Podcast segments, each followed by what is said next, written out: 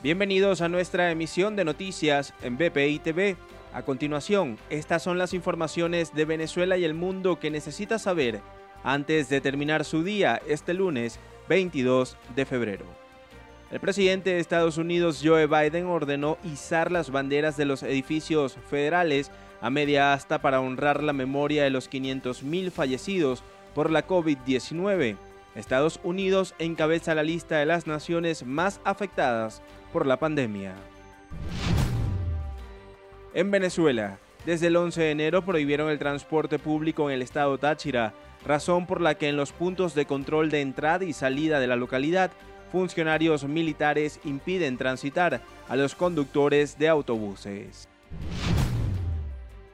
En otras noticias, en la Medicatura Forense del Cuerpo de Investigaciones Científicas Penales y Criminalísticas, con sede en el estado Aragua, ingresaron dos cuerpos por homicidios registrados el fin de semana. El primero se trata de una persona no identificada que al parecer fue asesinada en el puente de la carretera que conduce a la comunidad de Rosario de Paya durante la madrugada del día sábado. En horas de la noche del mismo día, Miguel Ángel Avendaño presuntamente fue víctima de un robo por parte de sujetos desconocidos, quienes lo mataron cuando se resistió a la acción delictiva registrada en el sector Portachuelo de la Victoria, en el municipio Rivas. Inglaterra iniciará proceso de desconfinamiento, el cual tiene previsto que culmine este 21 de junio. La nueva medida tiene como condición que se reduzcan los casos de coronavirus, las hospitalizaciones y muertes. El inicio de la flexibilización se dará con la vuelta a clases y la apertura de comercios no esenciales.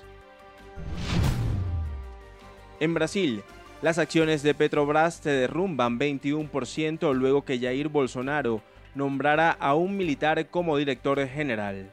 La empresa ha perdido unos 100 mil millones de reales, equivalentes a 18.200 millones de dólares en valor de mercado desde que el viernes pasado se anunció la salida del comando de la empresa de Roberto Castelo Branco. Para detalles de estas y otras informaciones, los invitamos a sintonizar nuestra emisión central de noticias a través de Roku, Apple TV, Amazon Fire y nuestro canal de YouTube.